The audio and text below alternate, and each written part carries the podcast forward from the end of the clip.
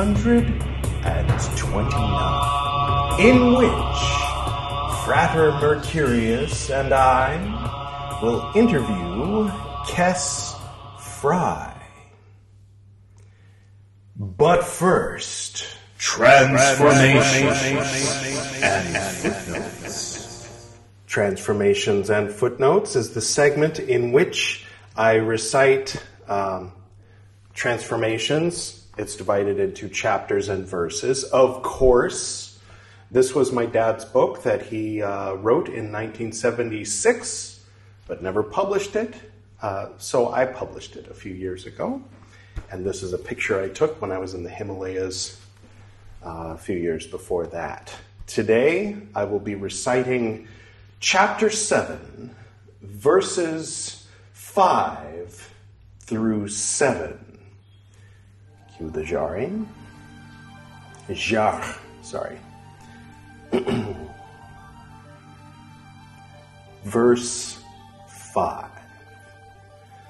I'll admit it, it used to be very frustrating and I'd act out the frustration. I'd come on and scare them.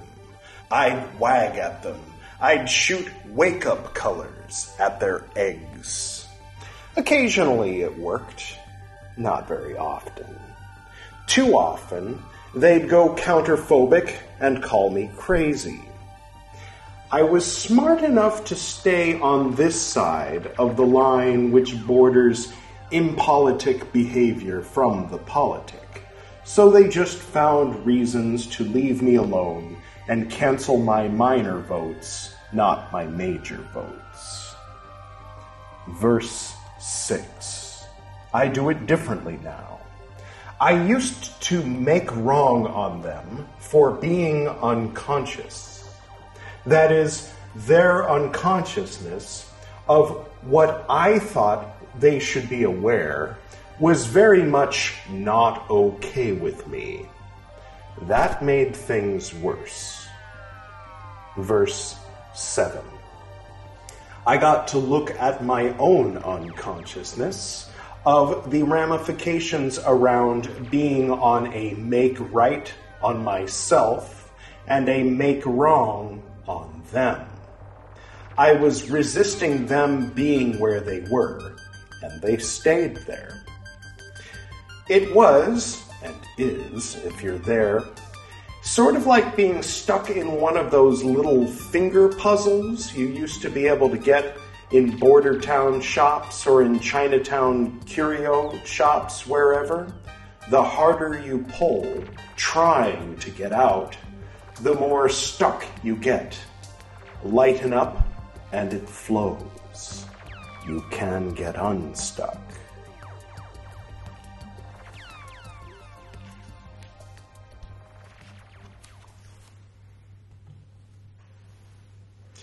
No footnotes for today. Thank you, Data, for the, uh, the clip. Those watching the uh, YouTube video. Um, for those listening only on the audio only podcast, hello. Um, yes, if you can't see me, I'm wearing my regalia uh, with an, a statue of Amitabha Buddha here. Now, uh, I titled this episode Hindu Rosicrucians, and I admit it was a little bit clickbaity, but not entirely.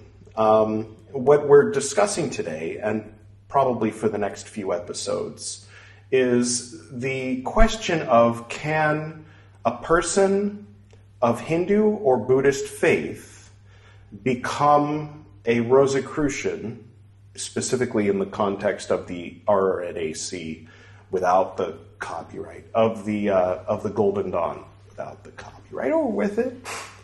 Anyway, um, so this was something that Frater Mercurio uh, was discussing with his teacher, uh, my former teacher, and they thought that they should ask me about it.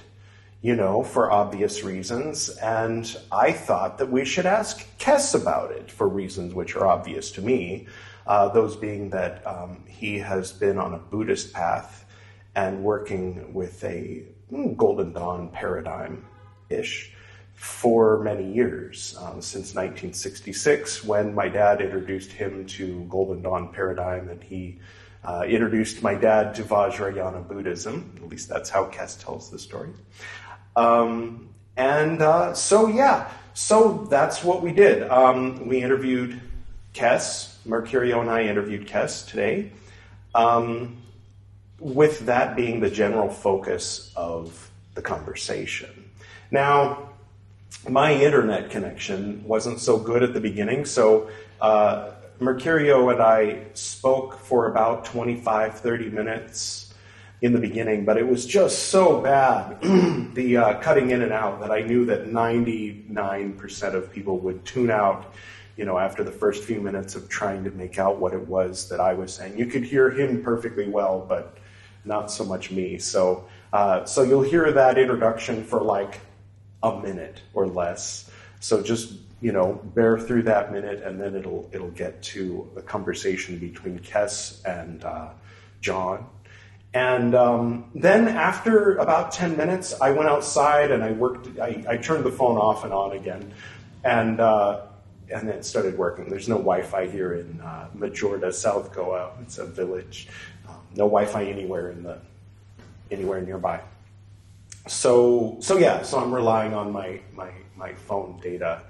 Uh, but yeah, so enough about that. Uh, without further ado, let's get to that interview, shall we?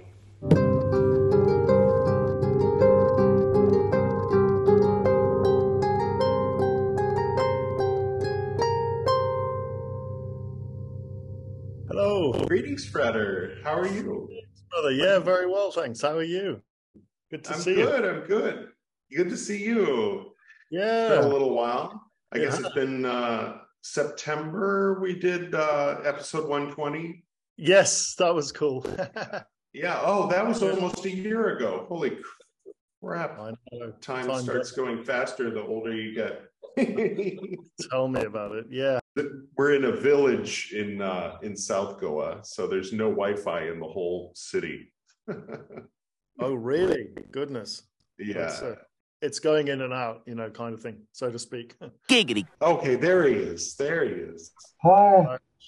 Hello. Good to see you. Hey. Yeah, we were just sort of discussing and looking through the the idea of whether um, Rosicrucianism is compatible with Buddhism and Hinduism, and how that might look really in different ways. So. Um, exploring some of the history and also looking at uh, you know if, if um, someone who's Buddhist or is from a Hindu background joins a Rosicrucian group, would they would that work? You know, I guess in summary, there's a lot more to it as well, but that was the kind of idea. Yeah, well, I I would think that it could work. Yeah. Uh, you know, my my concept of Rosicrucianism is based on Paul Foster Case's book, The True and Invisible Rosicrucian Order. Oh yeah. The invisible Rosicrucian order, something like that. Mm. There's different Rosicrucian groups, I know, right. that claim to be the authentic, you know, link to the real lineage group. Yeah. So there's been some disagreement or controversy in that area. Right. Yeah, absolutely. I think AMORC think that they're the, the main ones, don't they? But um, whether they are, I don't know. Well, the Builders of the Adytum is a mm. group that Paul Foster Case founded yeah. I think in the 1920s in Los Angeles. And he was he was guided by one of the uh, inner school masters who's in a physical body mm. to do this because he'd been involved with the Golden Dawn and there was kind of a schism, and he wasn't sure what way to go. Mm. There was a good biography of Paul Foster Case written by a man named Paul Clark, Hmm. through which I learned a little more about him. All right. Yeah, that sounds good.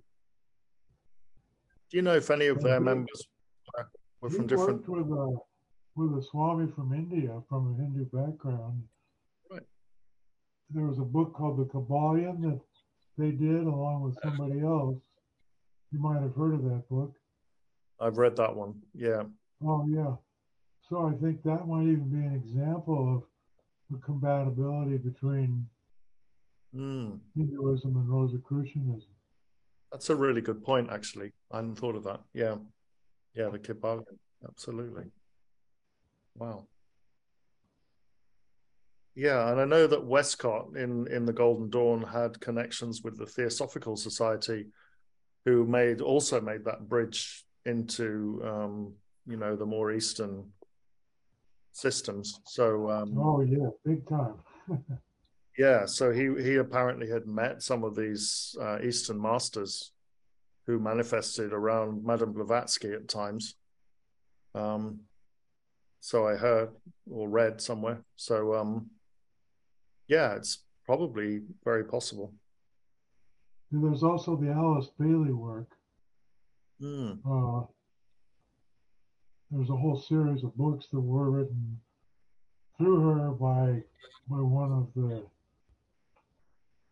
allegedly by one of the masters, you know, the hierarchy. right. And one of them had actually manifested physically to her in a room. Wow. Uh, she was involved with the Theosophical Society, and then there was kind of a schism in that group too. Oh, that's right. Yeah. a little over a hundred years ago, and she was in a quandary. Probably around the same time Paul Case was, and I think Yeah. the two of them may even had contact with each other. But this uh, t- master, they called him the Tibetan. His name was Djwal Khul. He Oh, would stand behind her and dictate the text of the books to her. And then there were a few that she wrote on her own. One which I found very helpful was called Initiation Human and Solar. Mm. Oh, wow. Interesting. Initiation of the Human Soul.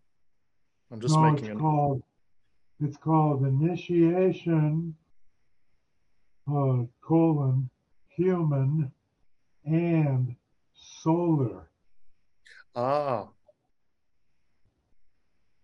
Okay. So it talks about these different grades of initiation, uh, Yeah. you know, going beyond, you know, being incarnated as a physical human being. Mm-hmm. Well, that makes sense. That does make sense. Yeah.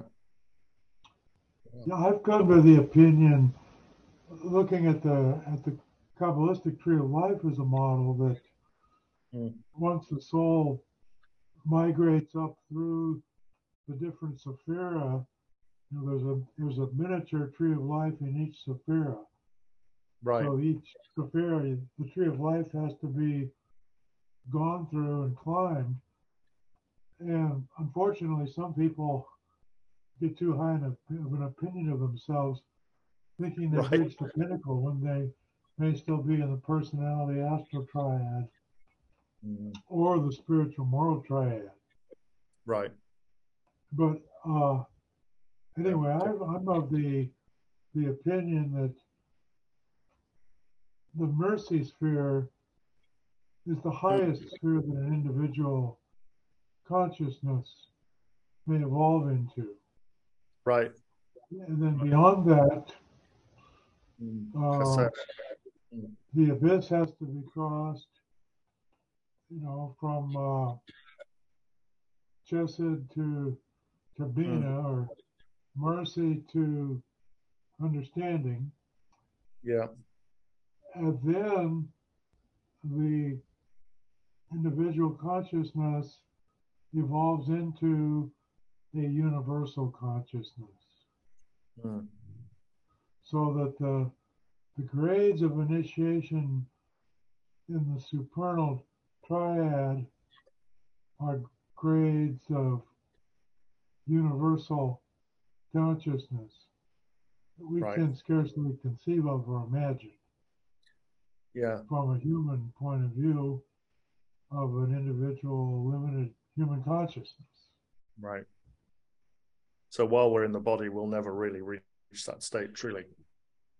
I, uh, well, I, not unless we get to a very high state and choose to make the sacrifice of coming back to one of these bodies Right. out of compassion, you know, for those still struggling in this Mm. this world of confusion and Yeah. veil of tears, or you know, whatever. Absolutely. Yeah. But Well, one thing I- the reason to come back would be out of love and compassion for the other Yeah. parts of our universal self that are still evolving and need help. Right. Yeah. Yeah. Makes sense. So that does connect quite closely with um, some of the Buddhist concepts of a bodhisattva returning to the world, exactly. I guess. And yeah. I don't think there's any difference at all. Right. Yeah, because in but in um, in Kabbalah they have a, the similar concept, don't they, of metempsychosis, people returning back into the world, um, teachers coming back to help the world to develop, and so on. It's also in Kabbalah. Yeah, well, well, you know, like the, the hermit on the Arcanum number nine, the hermit on the tarot cards, Mm, uh, in Paul Case's you know, version of the Tree of Life, the hermit is between the mercy sphere and the beauty sphere, Tipra, right. Pulling Yeah. up the lantern from the top of a mountain to guide Mm, souls that need help to come up to a higher degree of consciousness and Yeah. initiation. So it's, I think it's Mm. exactly the same thing. It's just put in terms of different symbols and terminologies. right. Yeah, we would we were saying just before you joined that maybe it's around transcending all of the the outer expressions of it and um, seeing it as as you say like stages of initiation or um, ways that it doesn't really matter which religion you're from there are still definable stages that you can go through Absolutely. I mean, any any bona fide spiritual path or religion is going to bring people into this through their particular system of symbols and practices and so forth. Mm. Yeah And that's what their job is anyway. So if they're Right. doing their job, that's what they will do. Yeah. Unfortunately, a lot of organized religion is not doing its job you know, Right. in terms of this. yeah it's lost its sort of more mystical side hasn't it in many ways Yes, exactly. Yeah. I think that's what Rosicrucianism is trying to replace in for Christianity at least. I mean, maybe for other things is to try and you know have that mystical side. I don't know if it's doing it right, but I, I, I suspect that's the goal of it. Well, it, yeah, it should be.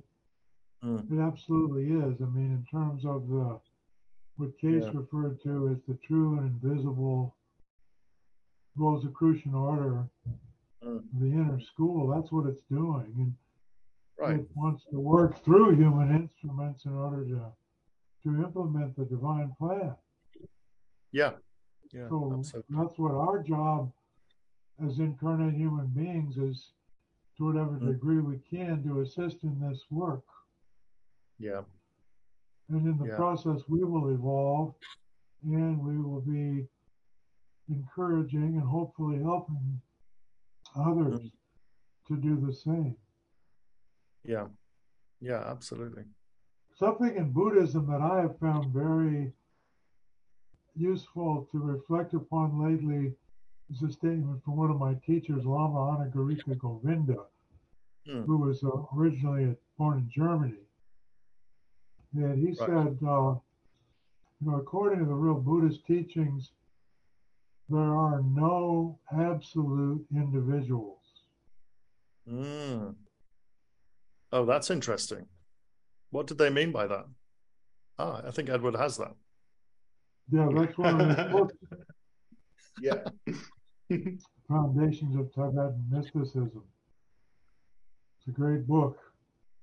Right. Uh, well, the ego, the false self, assumes itself to be absolutely separate and absolutely an individual. Yeah. That's the fundamental illusion. It's the root, I thought, you know, the Ramana Maharshi talked about. Mm. Who was a great, a great Indian sage who died around 1950, and I guess you could kind of connect him to the Hindu mm. tradition, but he taught that the root I thought was the source of all of our Maya, our ignorance. Right. Hmm. So the illusion that we are absolute individuals, that's what keeps us stuck and trapped. Mm. Being attached to that as our true and ultimate identity. It's a complete fiction. Lama Govinda referred to the the ego as a factual illusion. yeah. Well, it makes sense. And that seems to be what the Western world is about, too. Which, oh, absolutely. And very much a bridge connecting uh, the the the animal nature, which is, you know, tied up in the body, with the spiritual nature, which is more anchored in the supernals. So, you know, the, the idea of Yeshua as a hundred percent man and a hundred percent God is really a mirror to us, showing us who we really are. That uh, they so this ego floating in the middle, like you said, a factual illusion, um, to facilitate this paradox between a mortal beast, you know, not a beast like Revelation, but like a beast like an animal, you know, um, and and an eternal, immortal, uh, n- non-corporeal, you know, uh, uh, being so yeah, for practical purposes, I'm Edward, uh, because you know we need to know whose bank account this is, or or who who's talking, or whose phone number this is. Um, but yeah, people people become anchored to that rather than than the the real reality that's underneath and it's so fragile and membranous like a bubble ready to pop this Edward, you know, that that it seems very dire, very urgent, very frightening. Uh, the idea of preserving the bubble and asking questions like, does the bubble have an afterlife? And uh, you know, will the bubble like the the pharaohs wanting to still be walking around in their golden slippers? uh, you know, after right. after they die. So going going to great lengths, building pyramids and everything to try to ensure that they're still going to be walking around with a hat on, you know, um, after they die. It's interesting. Yeah, that's I that's all part of the Maya. Yeah. right. The, the problem is we we have been trained and by our culture to over identify with our ego mm. and not to identify with our spiritual nature mm. or higher self, you know, Buddha, mm. Buddha nature, Atman, or, you know, whatever we want to call that, that divine part of us that is the deepest core of Mm. who we truly are. Yeah. Yeah. Mm. Even the statement "I am Hindu" or "I am Christian" has has this misappropriation of the divine name "I am" at its root. Yeah, Right. Exactly. yeah. And it misses Yeah, the whole thing. that- that we could- It needs to be relativized. Mm. Uh, our, our individuality needs to be relativized because in our deeper core, we are part of a oneness that's non-dual Mm. and uh, it's universal. Yeah. And we're all part of the same thing on that deeper level. And if we could just realize that, then there would be world peace and cooperation because Yeah. everyone would realize that whatever you do to anyone else, you're doing to yourself on that Right. deeper level. Yeah. Yeah. Mm. Absolutely. And of course, Yeah, the I- I- law. Yes. Oh, I was just going to say, yeah, you're calling back to what you were you had said earlier that especially in present, you what you might call present day Western uh, society, it's all focused on the on individualism as opposed to collectivism. Like these are the choices. Uh, so so spirit is like kind of either been institutionalized into a, an organized religion or uh, shrugged off as imaginary, um, except for you know uh, in cases where it's not. You know, like like this conversation we're having, uh, thinking of it in a in a in a broader term. Obviously, we're correct and everybody else is wrong. Is what I'm saying. You know. Absolutely. Sorry, I interrupted you though, Kess. Well, I was just going to say this underlying unity, the glue of which is divine love, it's non dual, is the foundation of the law of karma or the law of return. You know, what we do comes back to us. Mm-hmm. And the purpose of that law is to teach us, if we can't learn any other way, by reaping the fruits of what we do Mm.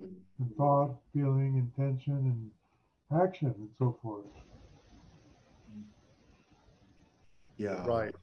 And that's what pulls us back into incarnation each time, I guess. Is when that's Yeah, I think that's one of the things, but mm, two other possibilities are we come back because we need the human body in order to continue growing and evolving. Until we outgrow the need of human incarnation for our own spiritual education, uh, we need to come back.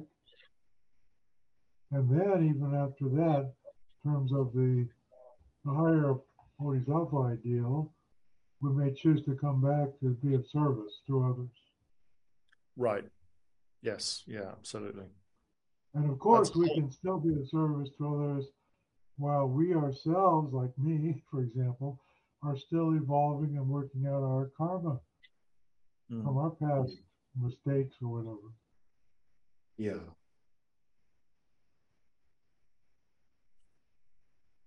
It's a wonderful adventure, and my vision is that the universal divine consciousness is living all of our lives with us and experiencing everything we're experiencing. That's one of the reasons why God chose to create, to find out what it would be like not to be God. Well, I guess that that goes along with the Tzimtzum idea, doesn't it? You know, the in Kabbalah where God created a space so he could experience himself, Yes, kind of mirror. Yeah. experiencing himself through limitations. Mm, mm. And millions and millions of of these imitations and Yeah, so each one of us is like the protagonist in our own personal version of the divine drama. Right. yeah. God incarnate. There was something interesting that just happened where I think that Kess was saying experience himself through limitation. And then John said millions of imitations. And that uh, made me realize the similarity between these words limitation and imitation. That's something I'm going to be thinking about for the rest of my life.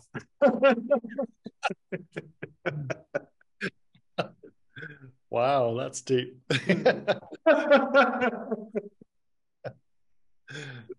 wow, yeah. Imitations do limit us, perhaps. I went outside and turned my uh, my data connection off and on again, which is as we anybody who's seen IT crowd knows that's the uh, the universal solution to all problems uh, with with devices, and seems to be a little better now. oh yeah, yeah, it does. Clear. Yeah. Auditorily yeah, and visually, you're you're real clear. Yay! yeah, I think there's a, a one second delay, but it's okay. so uh, John is in Australia, and uh, Kess is in Alaska, and right. I'm in India. So we're we're either making a long line across the world, or or a little I don't know what sigil that is from India to Australia to Alaska, but it's something. That's pretty amazing. Wow. Yeah. Modern technology, right? I'm the time zones. Yeah. How did we get that to work? yeah. All part of the whole illusion. I there guess. was a, a frater, I'll um I don't know if I should say his name if you if you're watching, hey brother, uh, I hope that you consider my invitation to come on here. I'd like to do that one day. You can wear a mask. Anyway, um, I had I there was one frater that was complaining that in the Golden Dawn that the the Hindu uh, paradigm seemed to be naturally assumed to be the correct one so he was coming from a from a position of being Catholic, believing in the sacraments and heaven and hell, and uh, and he didn't like that the Golden Dawn was so Hindu. So it's interesting. It's it's interesting that here we are having the question is is it compatible with Hinduism? when he's saying is it compatible with Christianity? How interesting! Wow. Yeah, yeah. We, we've also had a, a, Muslim, a couple of Muslim uh, brothers, haven't we? And we have. Um, to... Back then, the, yeah, there was a there was a personal issue between the head of the order and uh, and yeah. the the the person who I interviewed in episode ten of Esoteric Nerd Nineveh. Right. Um, yeah. A very personal issue as personal as it gets. Think like high school drama, but anyway. So oh, so that I know that I know that that that resulted in um, I think that at that for for a number of years or or maybe even decades, the the Golden Dawn we came from moving away from the idea that there was any possibility for compatibility between uh, between our tradition and and an Islamic one. Um, but then I think the pendulum has swung the other way. I, I, I, think I was there for the beginning of the pendulum swinging the other way when uh, when we went and saw the Dalai Lama and uh, things things became a lot more loose in one sense. In one sense, um, but uh, but yeah. Anyway, aside from aside from those things. I, I, I wasn't making a point. I was just talking. Sorry. that must have been so interesting to to hear the Dalai Lama live. Oh yeah. Yeah, I think the thing the thing that I took away, the thing that stuck in my mind was when he said he's not attached to Buddhism. that mm. uh, yeah, Buddhist philosophy teaches uh, it's a philosophy of non-attachment, which also means you shouldn't be attached to Buddhism. Makes sense. Okay. That's interesting. I mean, especially yeah, it makes sense in terms of the path, in terms of uh, if it's going to be something that inhibits your progress toward enlightenment.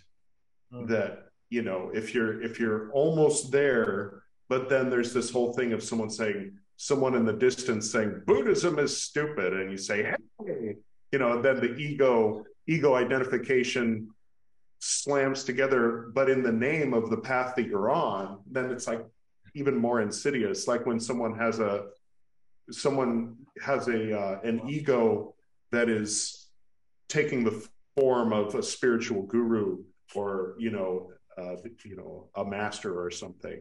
Um, yeah. There's a there's, there's a Zen actually there's a Zen story that covers that, which is and I forget the details, but it might be Dogen or someone who it was one of the masters who had trained up a, a, student to be the next master. And when the student got to be the master, oh yeah, that's right. And the, the original master had this very precious book of teachings that he had that he built up over the years and very carefully constructed and all this kind of stuff. And when the next guy became the master, he burned the book. And the guy was saying, Well, what are you doing? And then the answer was, what are you saying? you know, so it's like mm-hmm. what you've just said, really, you know, it's, it's at some point you have to be non-attached to your teachings and, or your, yeah, mm. your past, you know? Um, That's interesting. Not be clinging on to it. So, yeah, I think you're right there. I think, well, the Dalai Lama's right. But at some mm-hmm. point that must be it might become a barrier to your advancement. I don't know. There was another story about uh, a, a, monk. Uh, I again, I like you said, I don't know exactly where I heard this. It might have been an Alan Watts uh, lecture, but anyway, um, he, yeah. it was a, a, a monk that was radiating that uh, you know had had this glow about him that you know it was like the sun shining through him and another monk comes up and uh, they're talking. Hmm. So the monk that's not the monk that's not glowing hears a sudden noise and is startled and yeah. and you know looks looks and flinches and the one that's glowing says ah i see it is still with you meaning uh you know this i don't know what he he was making some kind of condescending insult you know like uh, oh you're still you're still frightened by noises, you know. And so, but then, that, so then the glowing monk went to go to the washroom or something, and then, uh, and then, so what the other monk did was he wrote the Chinese character for the name of Buddha on the stone where he was sitting, where the, the glowing monk was sitting. And when he returned to sit on his seat, he stopped and he was stunned because he didn't want to sit on the name of the Lord Buddha and then so the, the other monk said, Ah, I see it's still with you. and, and the glowing monk realized his mistake and he stopped glowing, which was when he attained his Satori. Oh, so that's a very interesting story on a number of levels. Like that, that yeah. glowing doesn't mean you're there. Maybe it means you're almost there. That you actually stop glowing right. when you get there. You had to let go of the glow, huh? right. There's a book that I just started reading that it's it's really a good book. It's called maybe you guys have heard of it because it's currently a bestseller. It's called uh, The Immortality Key. I haven't heard that one. Oh, I haven't. Ah, well, it would be worth looking into. It, it has a lot to do with mm. the history of the use of psychedelics in the mystery schools around the Mediterranean in early oh, Christianity okay. and up into our time. And in the introduction, the the author, it's very well written. The author refers to the and he's he's not a you know, I think he was a Catholic at one time, but he's not into any of that now. He refers to the Eucharist as a placebo. right. well, I can see that. Yeah. Yeah. Yeah. That makes sense. Yeah, because I mean that makes a lot of sense actually. Is if somebody doesn't doesn't believe in it and they're just kind of there because they're there's whoever is you know like they they just go through the motions and okay yeah oh it, it wasn't a very good cracker you know uh, the singing was nice you know whatever um, then they're they're not going to get anything out of it but the person who really it's you get out of it what you put into it it's it's like a like yeah. a ritual or or yeah, anything like that. the person has faith and humility, those two things make us receptive yeah. to whatever grace is there. Yeah. But if someone isn't sincere or they don't really have faith or humility, then they've they've blocked the capacity for the grace to flow. You know, the one thing, what it all comes down to, one big problem there is the the the line there that no one comes unto the Father except by me. I mean, that's where that's where it all oh, gets. That's that's where you know because there's that's it's like all fine and dandy to to go through the the mass with your whole heart and to receive a kind of a, uh, an awakening of your of your true self in a sense when you when you eat the host and drink the wine and to build the community that way it's all very beautiful. Were it not for the literal interpretation of that line. And um yeah that's, i mean that's a very important point mm, and yeah. i've thought about that quite a bit and you know the question is what which me is Jesus referring to? Right. Sometimes he's speaking as a human being. Sometimes he's speaking as God. Yeah. so in the Gospels, we have mm. to always examine what position is he speaking from.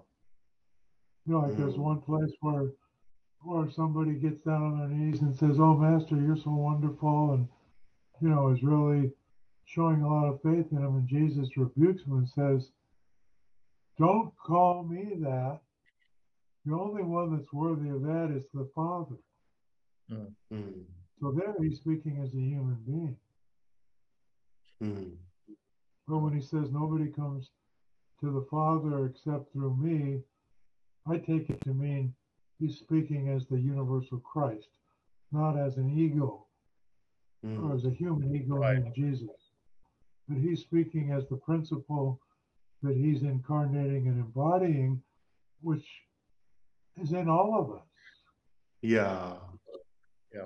It always makes me think of Willem Dafoe playing the role of, of Jesus in The Last Temptation of Christ. When I say God, when I say I, I mean God. that was the moment that upset yeah but uh, I mean, to like, I mean, yeah, I, I, I also have struggled with and thought about there's no no one comes under the Father except by me, thinking, well, you know, He is the way. I am the way, the truth, and the life. No one comes under the Father except by me. That's the whole quote. So no one comes unto the Father except by the way, the truth, and the life. Um, but he's identifying it as himself, which narrows everything down. And I'm, I mean, I'm suspicious that maybe that line was added by, you know, er, early Roman, uh, you know, uh, Constantinian types, you know. But I mean, maybe, maybe not. But, uh, but, but it, it's. But it, I mean, when when we're saying, well, what what what I does he mean? Does he mean I, or does he mean I? it sounds a little like Bill Clinton saying it depends on what your definition of is is. yeah. when he was accused of being inappropriate, you know. Um, like Monica Lewinsky is. yeah. I mean, to the I, like I, I look upon Jesus as the incarnation of universal love. Yeah. And sometimes he's right. speaking as that. Other yeah. times he's speaking as the human being Jesus. Mm. But there's no there's no separating between those two in the Gospels. So the reader has to right discern that, and it leaves the door wide open for literal interpretations that fundamentalists do, where they they take that statement and say, well, what Jesus is saying here is unless you become a believing Christian, there's yeah. no way you can get to the Father. That's not well, if it, if it hadn't been for that interpretation, though, there probably never really would have been a church. Certainly not one that uh, that that took over, you know, a quarter of the world. Um, because if if if you know the, the the the apostles had come, I have good news. Oh, what's your news? There's no way unto the Father except through the way, the truth, and the life. Well, what do you mean? You know, like, oh, whatever you're doing is fine, or what he's doing is okay. Okay, well, thanks. You know, here's a sandwich. Go on your way. There never would have been Christianity, you know. Yeah, well, this book, uh, The Immortality Key, goes into a lot of this stuff. Mm. Wow the person that wrote it is is uh, he spent 12 years of research, and before he did the research, he learned Sanskrit, he learned Greek, and he learned Latin. And so he went, he traveled and read, you know, all the sources he could. Uh, I'm just in this first chapter of the book right now. Mm. the introduction mm. itself which is about 21 pages, is is just loaded with stuff. I think wow. I think you'd love reading it. Interesting. Yeah, I'll check that out. Yeah, mm. definitely. Have you been yeah. watching? There's a dramatization of Jesus' life called The Chosen. I don't know if you've seen any of that, but it's quite... it. What oh, do you yeah, think of? I quite like it because it gives you a kind of idea of how it might have been there. You know, how people were, how they behaved, what the Romans were like, what the the interactions would have been on a human level.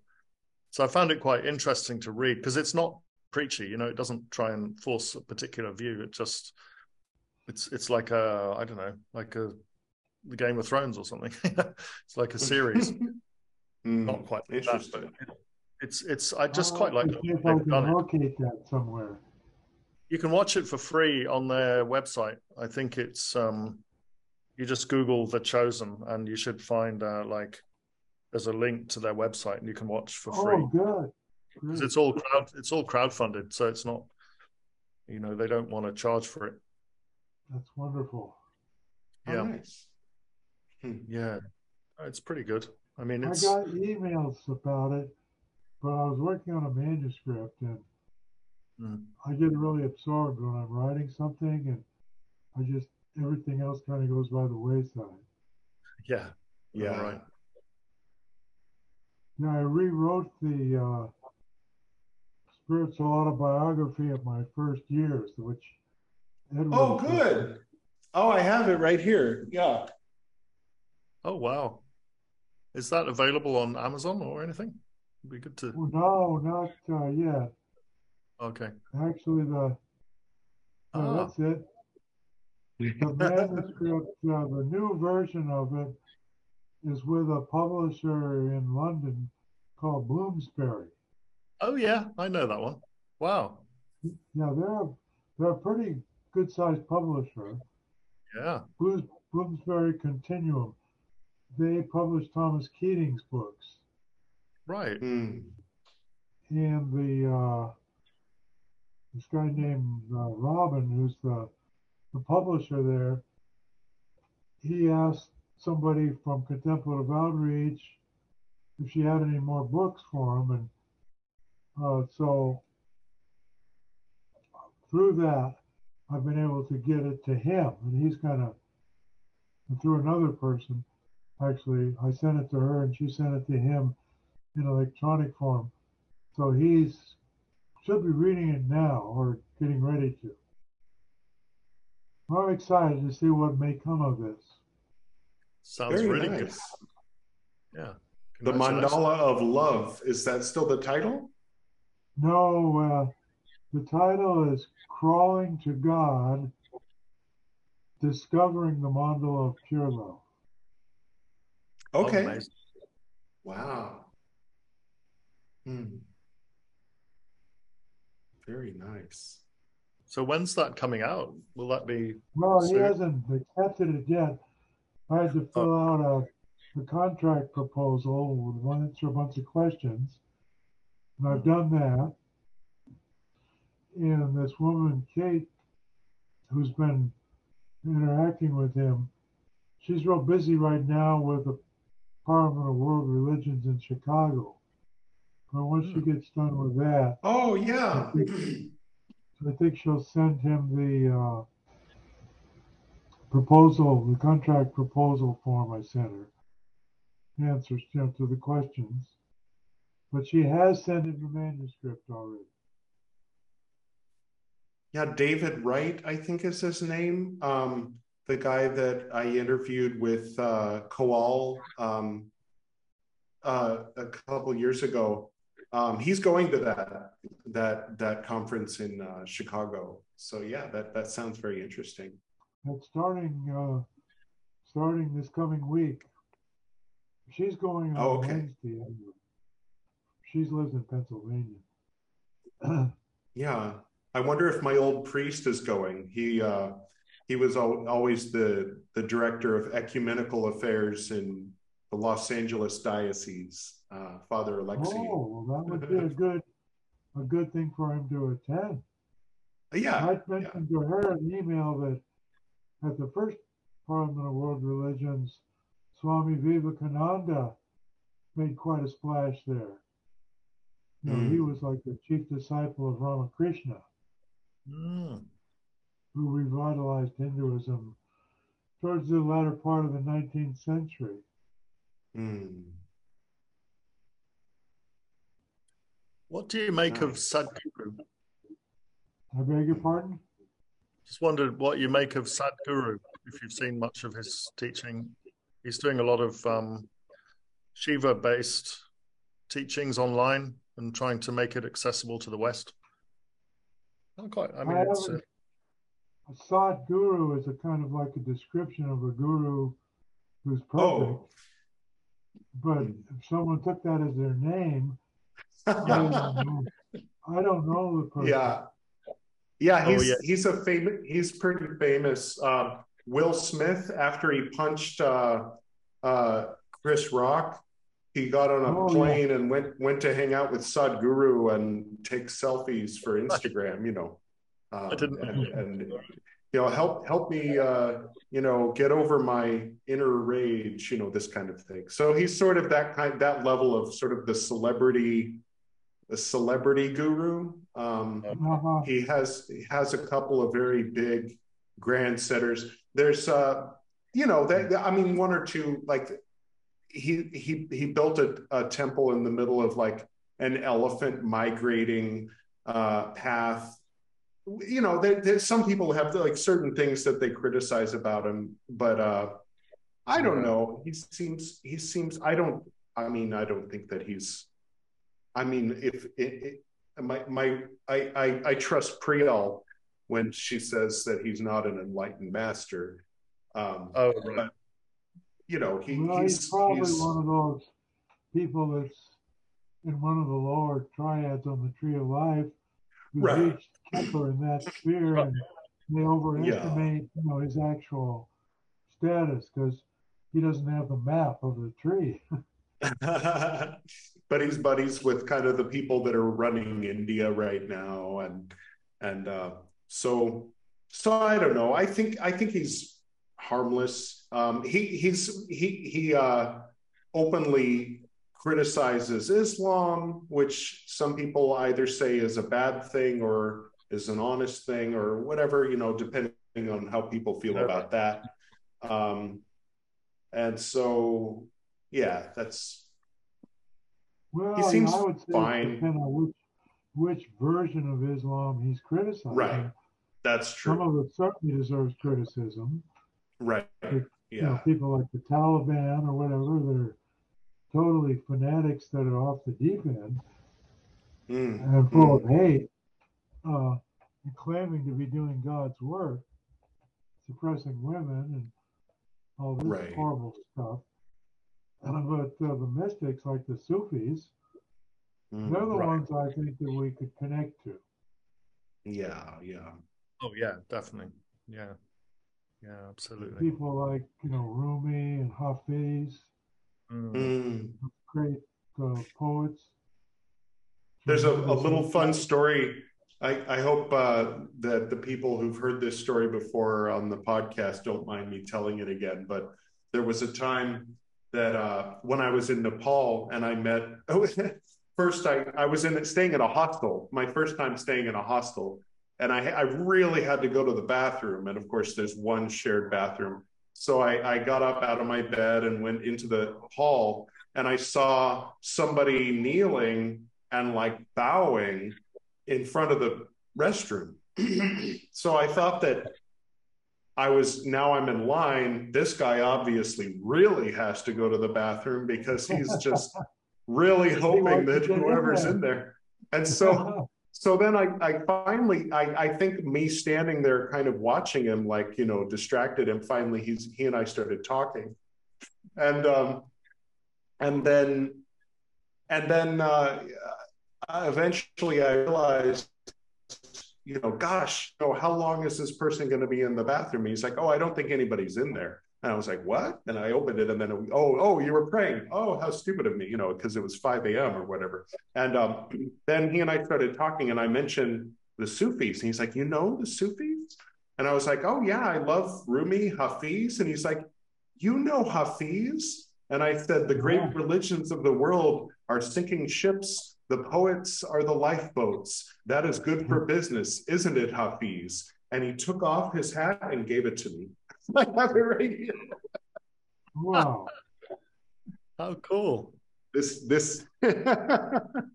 Oh, look at that. Wow. So, yeah, yeah. So that that was my little contact that I made uh, across the uh, the aisle, if you will. Was he a Sufi? I don't think he was a Sufi, but he's he loves the Sufis. You know, his main focus is he he was in Nepal uh, because he he wants to uh, be a trekking guide in Malaysia, but he's very devout. Uh, so he's he's not like a aspiring imam or anything, but uh, but yeah, he likes Sufi poetry. Yeah, that's pretty sort awesome. of like sort of like punk rock. It's like uh, Muslim, uh, you know, uh, a little bit. I mean, at the time it was counterculture. Now it's interesting because there's so many uh, Sufi uh, communities in parts of India that became established so long ago that they kind of gradually became institutionalized and dogmatic a little bit. Um, so there was a Sufi that I met in that that I I asked if he would teach me, and he he said, okay, first never never pee standing up, and I was like, okay, you know, and he's he's like, you cannot pee standing up. Your the the pee splashes up on your pants, and you can't worship Allah with pee on your pants. And I'm like, all right. And then he's like, never touch a woman's privates with your tongue. And I'm like, okay, I guess I can't be a Sufi then, you know, like, uh, never mind, you know. Uh, but he, he taught me, he taught me uh, a few songs. And uh, so that was, but he was like, you cannot sing these songs if you're going to touch a woman with your tongue. I'm like, okay, all right. Uh, I mean, uh, whatever, dude, you know, like I, I, I so I, that was my, my one day on the Sufi path was, uh, you know, with it, master teach me. Okay, never mind. You know, I t- but he gave me the name Reeb Hasni because his his name that was given to him was Hasni. Um, so related to Hussein. So I one of the uh, I the early Shiites if I'm not mistaken. He was on the the Shi, the Shivite side, not the Sunni side of the old split.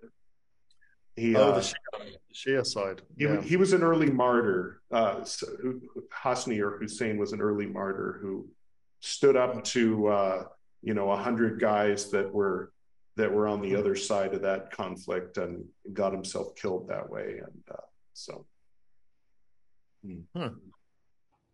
it, when, when I when I when I was first staying in India, Pew was at work, and uh, so I ordered some food with Swiggy, which is like I don't know Uber Eats, and uh, it says uh, your your food will be delivered shortly by Saddam Hussein. like, oh, really? and then this very very nice young boy you know young muslim boy you know shows up at the door. He's like very friendly and he gives me my food. I'm like thank you. I'm like okay that's saddam hussein right. that's a, that's a name you wouldn't find uh, people naming their kid in uh, in the us as much. Oh. yeah, yeah not in the uk either. Yeah. But we did have uh, you know a president with uh, hussein as his middle name so that's interesting. That's true Mm-hmm. What, one of those pendulum swings when everything wow. became very anti-Islam after 9/11, and then by 2008 we're trying to make up for how anti-Islamic we had become, and then by 2016 trying to make up for how open-minded we had become. And so uh, I, I, just I bailed at that point. I'm like, bye guys, I'm gonna live in India. You know. Yes, fair enough. Can't can't handle this pendulum swinging anymore. You know? No, it sounds like a good move. Yeah. Hmm. Are you like an Indian citizen now? Do you have like? Uh, no. Uh, in order, well, I have uh, my OCI. it's it's in the other room. Um, it looks like a passport. It says um, citizen of India, but it says overseas citizen of India. So that's oh. uh, that's a cat that's a category that's usually for because India doesn't allow dual citizenship. Um, if you're a citizen of India, then you're not a citizen anywhere else. So if you want to hold on to your, so when an Indian moves to Canada or America or Australia or wherever, France, England, anywhere, um, if they want, if they become a citizen of that other country, then they're they are uh, lowered to from from full citizen of India, they become an OCI, which means overseas citizen of India, which means that citizen of India is overseas. And so oh. then, you know, well, what about when a foreigner comes to India and wants to marry an Indian? Well, they say we'll put them in that category too. So it's like, uh, uh, okay, so I'm not overseas, but am I? But I'm an overseas citizen of India, and the same category as the folks that move overseas, if that makes sense. So, so in another, I think, uh, I forget how many years. In five years, if I want to, if I, I, I, can renounce my American citizenship and become a full Indian citizen, but I, I don't plan on doing that. Um, so, really? oh, okay. you know, I'm, I'm enjoying, so still enjoying some of the perks of my American citizenship whatnot. Yeah, it must be so nice to live there, though. Wow. Really cool. So you're you're in Australia, but you're uh, there as a UK citizen. I'm an overseas. no, um, you're on a work visa. I'm on a work visa. Yeah, so I've, I'm okay, okay. in Australia. So, but nice. yeah, it's been quite good. You know, setting up a Golden Dawn group and um, getting all that going, and it's um, it's a great country. It's really really great. You know, lovely weather. People are more relaxed. So um, yeah, really enjoying the experience, and especially in Sydney, which is where I am. Uh, asked me if I, you know, where my temple was, and I was like, I don't have a temple, and he's like, Well, you teach Golden Dawn ceremonial magic, and you live in India, right? And I'm like, No, but yes. I'm like, I, I'm retired. I don't, I don't, I'm not a teacher anymore but I do live in India. And then I referred him to this podcast. So he might be watching. Rishi oh, okay. 109 or 1901. Um, and uh, so, yeah, he's he he found me through RC's podcast, Magic Without Fears. Um, oh yeah. And uh, so I don't know. I don't know if I guess Australia is a little closer than uh, America or, or UK. I don't know if do you do astral initiation or um, anything it's like possible. that? It's a possibility. Yeah, okay. Sure. Yeah. Um, it depends what what he wants to do, or he could also do the same with the American group. So, um, right, that's true. That's true. But so far, no Golden Dawn temple in India unless I want to build it. oh, it would be cool to do it one day. I'd love to go. I don't know if they'd let me in. You know. I'll think about it. oh, they'd let you in. Yeah, no, there's there's no when when the British were leaving, they were like, um, you know, divide and conquer. They're like, if we if we get them fighting each other, then they'll forget that they were fighting us, and and it worked, unfortunately. So there's there's no there's no bad blood against the British, really. Not much, not much. I wonder how long I could stay there on my tourist visa. I guess. Well, the way it works, you can get a 10 year visa, but you have to leave every six months, which just means you have to you go to Sri Lanka and come back, or you go to Nepal and come back. Um, so there's people who there's people who basically live here, but they're on the tourist visa. Well, of course, that that was what I was doing, and we had our we had our wedding, but the the temple was saying, well, he's not Hindu, so we'll do the ceremony because we know you. You know, like her, she had connections with the temple, so we did a full proper Hindu wedding, and then we went to uh, a Catholic church and had them bless us, and we did our ring exchange in front of the altar. But we hadn't we weren't legally married yet. And then covid hit. And then wow. india was like okay foreigners you you can go home now and then the foreigners were saying everybody's dying at home. Here there's no cases of covid. Can we stay? So they said okay you can stay. So they started renewing everybody's tourist visa. But my whole thing of like leaving to nepal and coming back was no longer an option. So then it became urgent for us to get legally married. And that was when i just rapidly did my Hindu conversion and uh, and then oh, uh, got, got got married in a little Hindu temple in uh, Delhi there and did the paperwork and then then we were legally married. So our wedding our our like formal wedding with family and everything present was in February of 2019 but but our legal wedding was I think in June of 2020. How so, do you convert to Hinduism then? Is that easy or is that? You sign a piece of paper saying, I renounce uh, Christ. No, let's see. I, I have it in here somewhere. Um, that's, it that's all you do? Yeah. Um, they, they have these little, these little temples that are like, you know, a little hole in the wall, you know, like they, like a, a business, uh, uh, real estate, right. you know what I mean? Like a bit, uh, uh like a, where you might find a, a liquor store, but they don't have liquor stores really in Delhi, very few and far between. And there's like a, it's it's not it's frowned upon in most of India. We're in Goa, so it's a little bit of a different culture. There's a liquor store every two feet, but uh, so yeah, so they they have a, a table with a printer, and there's a guy sitting at the table with the printer in a folding chair, and then there's a Brahmin with a fire, and you know like a bunch of stuff over here. And so you come in you fill out some paperwork you go the brahmin does some stuff he marks you and then you go back and then they print something out and hand it to you and then you go to the government offices. And so it's all very bare bones but you know every, everything that's required is done and it's by a legitimate brahmin and everything and so so they so they ask you you know do you so you have studied the vedas and you uh, you you want to pursue this as your religious path and you no longer uh, consider yourself what you were before, whether it be Muslim or Christian, you say yes. And they say, okay, sign here, stamp, okay, you're a Hindu, you know, according to the law. And uh, but they, there's also there's an act that was put in effect that allows Hindus to marry non-Hindus, but it's kind of like a little bit more complicated. So if somebody right. really was like, I will not say that I renounce Allah or, or, or Jesus, then okay, all right, there's a procedure for that. You know, you can, you can do this and that and have a court marriage and all this. Um, but we just were like, let's get it done. So we got it all done in one day by me saying, okay, I swear that I am no longer Christian. I'm now Hindu. Let's get married. You know, okay, done. Wow, amazing. Yeah and for a question, um, Yeah. My understanding is that the uh, the Hindus consider Jesus to be one of the avatars of Vishnu. Not any of the Hindus I've met in India.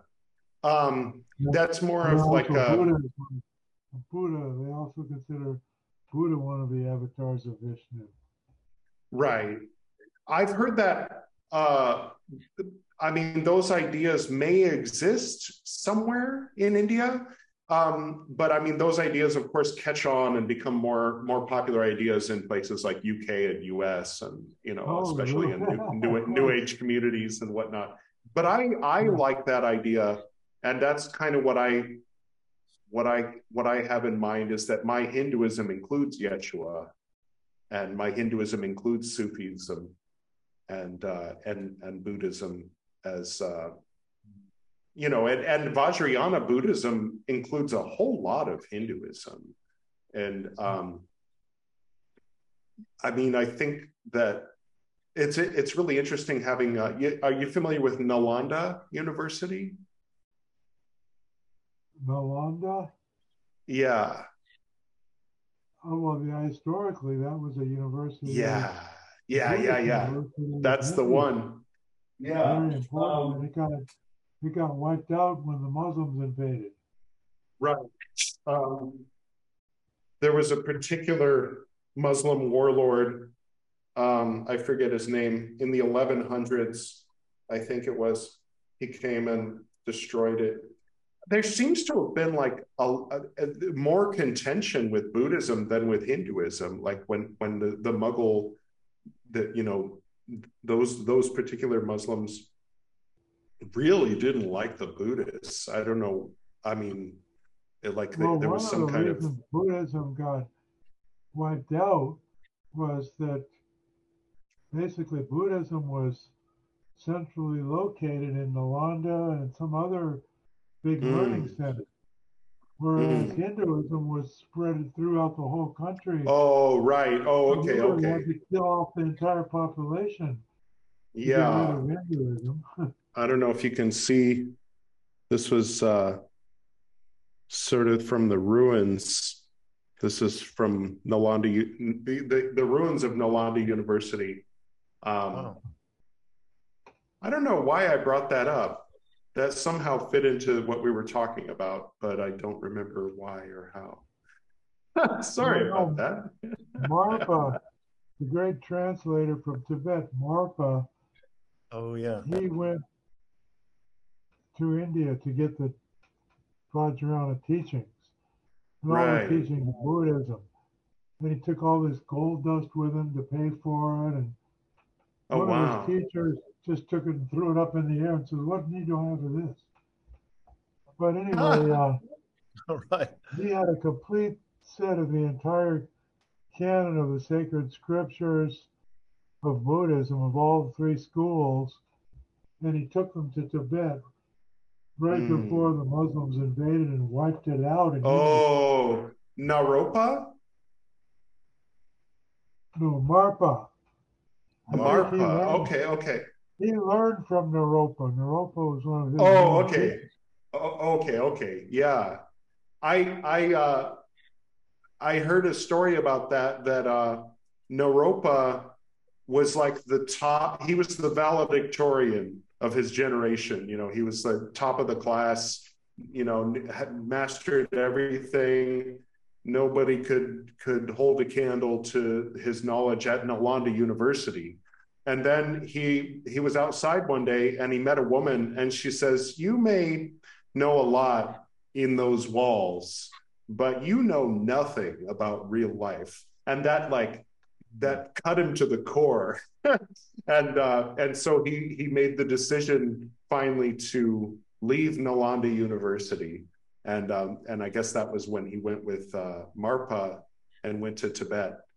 So so you know that woman on the Marpa street that told him that Marpa went from Tibet to India. Right. So this was he went from uh, Naropa went from India to Tibet. Um, Oh. He he was he was the the top of the class at Nalanda. But yeah, Yeah. some woman told him a woman you know wh- whose name we don't know told him uh, you know you don't know anything about real life you just know a lot of book knowledge and so then that inspired him to leave and go to tibet so uh-huh. we might we might owe the survival of vajrayana buddhism to that woman yeah. that told him that it's very interesting amazing story wow yeah what a tragedy though about that university because walking around it's huge it's you know like walking around any university. No, like today. the Romans burning the library at uh. Alexandria. Mm, yeah. Oh yeah. You know, in Egypt, That's northern Egypt. True. All the knowledge of the ancient world was supposedly concentrated there. Yeah. It just destroyed the whole darn thing. Total tragedy. There's a yeah. There's a beautiful movie called Xuanzang, uh, where there's it's about the uh, Chinese monk in the 600s that goes on a pilgrimage to Nalanda, and uh, he ends up in the end bringing back 630 Mahayana texts and uh, sort Ooh. of beginning the Mahayana movement. I mean, the big, the big, not revival, but the, I forget the word they use, but the, but this one monk that made that pilgrimage and then came back brought all these texts to be translated in, into Chinese. And then that's another place where uh, where so many of those texts we wouldn't have if it if it hadn't been for that monk, you know, going and bringing them to uh, to China. And uh, and I think it was his writings that led uh, some people in the 19th century to finding Nalanda University because they because he he uh, outlined his uh, his journey in detail. And I think journey to the to the west uh, is is like a a fictionalized mythologized version of, of, of the story of that monk. oh, fascinating stuff. Wow. Yeah. Yeah. yeah, it must be great to visit all these places in India and just, you know, see that history and um, it's such an ancient country, isn't it? Yeah, it that blew my mind, you know, just how old things are. Like something being 800 years old is like oh only 800 years old you know? And uh i mean here in goa they we they, they we've got um churches that were built in the 1500s that wow. you know are as old as many of the churches in europe but not nearly as old as you know a lot of the the ancient things in in india so, and then because uh, with the Portuguese, the uh, the worst the worst of the Inquisition in the world happened here in Goa. So they oh. they they wiped out Hinduism in Goa, um, oh, and then and then later and burned down. They they burned down um, ancient Thomas churches because they didn't recognize that they were Christian. You know, I mean, back then they they didn't even think of Greek Orthodox as proper Christian because they weren't Papists, you know. But um, so yeah, so so in in the 1960s, um, India called up Portugal and said, "Hey, we're gonna just take Goa. Is that cool?" And Portugal Portugal was like, didn't answer her. You know, I mean, I'm that's not wow. exactly how it went, but so they just rolled in and took it. And Portugal went to NATO and said, "Hey, you remember how when a when a non when one of some someone who's not us takes land, tries to take land or conquer one of us who is us, then we're all going to gang up on him, right?" Well, uh, India just took Goa from us, and everybody was like, "Huh, all right." And then, right. so, so, so, uh, so then they everybody was like, whatever, man, you know. And so Goa is now part of India. And so then they started building Hindu temples again. Wow. So in Goa, there's there's old Christian churches and new Hindu temple. Where exactly in India is Goa located? It's on the west coast. Um, it's south of Maharashtra and north of uh, here's my my ignorance you know I, I, american i don't even know the us states. Yeah yeah yeah. So it's down it's south of maharashtra. It's a relatively small state tucked between i want to say karnataka and uh, and and maharashtra. Um, so it's tropical. It's it's it's pretty ideal because the the bulk of the big cyclones and storms hits the east coast. And so by the time it gets to the west coast, it's they aren't as bad. And the tidal waves are north of here. So uh, the, the fault line, the big fault line is up by Pakistan. So so when uh, you know every few hundred years when there's a tidal wave, it hits Maharashtra, but it doesn't hit Goa. And you know when a when a big cyclone comes, it hits the east coast, but it doesn't hit Goa. So it's really an ideal spot. Um, you know, for for people who like tropical, who don't mind an excess of insects, you know, and uh, th- there's no winter. I mean, you know, it, it doesn't get cold. Uh-huh. Sounds a great place to live. Yeah, there's a rainy period. It gets a bit warm, uh, you know, uh, uh, but it doesn't get like hot. In in Delhi, it'll get freezing cold in at night in wintertime, and then it'll get up to 48 or 120 something in the summertime. But in Goa, it's it gets hot and humid, but it doesn't get higher than you know like 90, you know, um, or 90, maybe 95 it is like oh, as hot as like it'll get. Yeah, a bit, a bit, but tropical. West Coast, but and it's got all the it's it's got the old Portuguese thing instead of the old Spanish thing. So so it's it is very in a lot of ways it's like a familiar alternate dimension that I oh. that I you know walked into where where uh, it's still the same old missions, but but instead of desert, it's tropical. and I'm the minority. oh yeah. Oh well, guys, I'm gonna have to um, get off the, the video. Okay. Australia. But, oh, right now it's um 3:30 p.m. So, okay. Uh, yeah. CSV, BBB, and um, nice to yeah. whatever that means. And uh, so, yeah, you've got your Sunday stuff coming up. So, uh, I assume. Oh well, no, it's just some other stuff here I'm doing locally. Oh, okay, so, okay, okay. So, yeah. Um, well, it's nice so, yeah. meeting you, John. Nice to meet you too, Kess. Yeah, yeah, enjoyed the chat, and hopefully, maybe we can do a part two sometime. Yeah. Oh, yeah. Yeah. And I look forward to seeing your book uh, out on the bookshelves. I sure uh, hope that happens. Yeah. Yeah, me too. And uh, uh, I, I, don't know if you saw Amitabha has been here with us. I thought it would be appropriate to uh, to oh, wear oh, awesome. wear this wear this and have him present. Yeah. yeah. I'm a big yeah. fan of Amitabha. Yeah, yeah.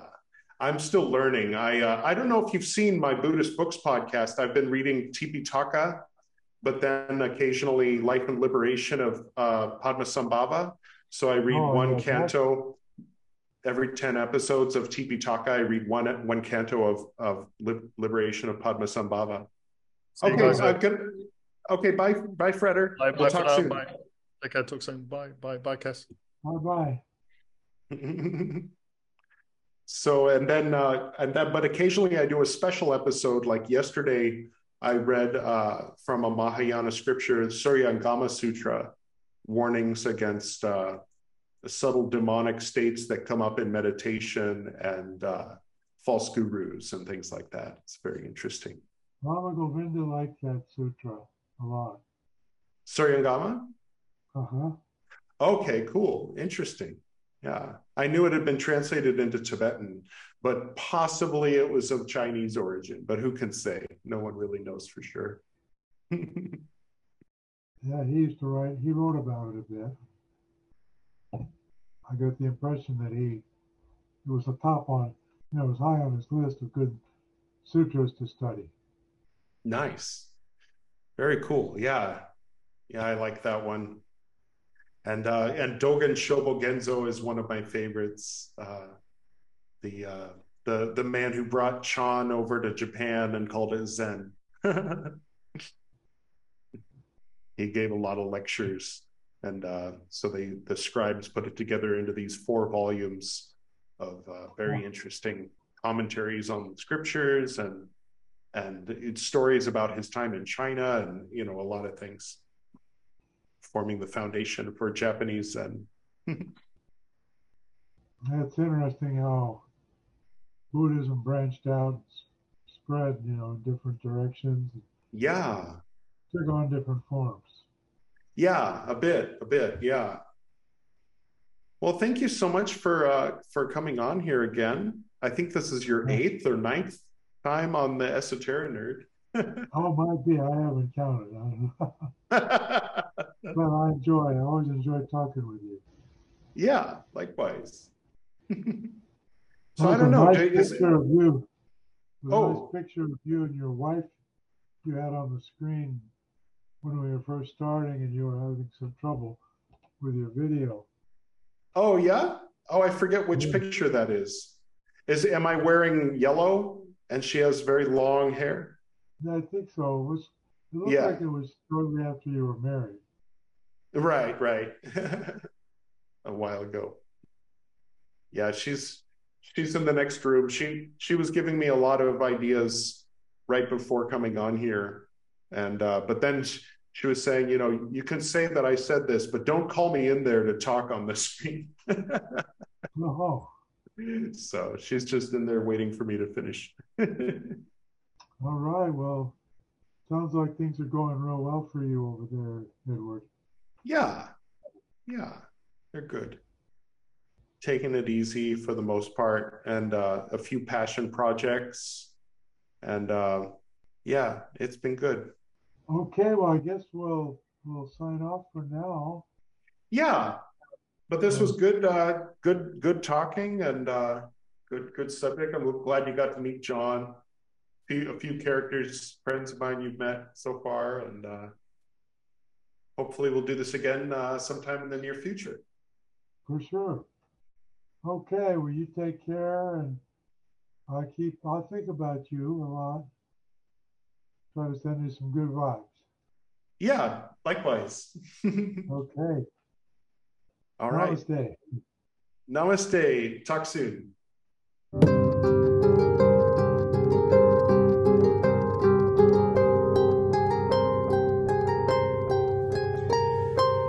Thank you, Kess Frey, for being our guest today on the Esoteric Nerd podcast.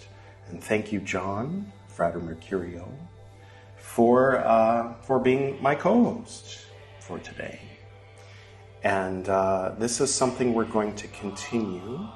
I know that there are at least five, there's at least several people out there who, um, who work with uh, Vajrayana or Zen or uh, or a Hindu yogic or otherwise um, kind of paradigm in conjunction with Golden Dawn.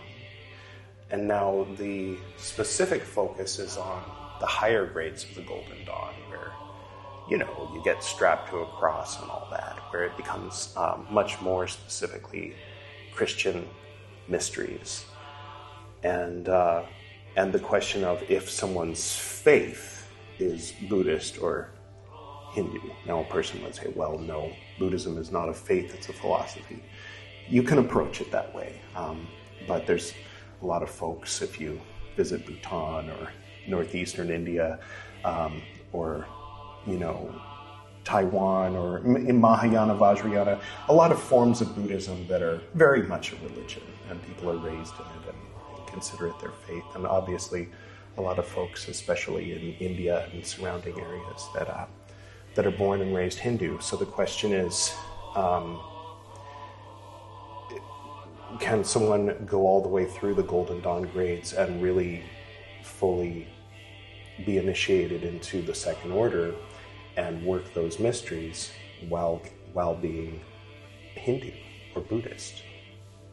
And uh, our, you know, bias is to say that, well, yes, you can, but um, I think it would be intellectually irresponsible to just kind of say, well, yes, you know, mi casa, tu casa, everything's one, so sure, it all fits together just fine. Don't worry about it. Um, so I think it's a it's a conversation to be had, and uh, there's probably multiple perspectives, and I would like to hear yours.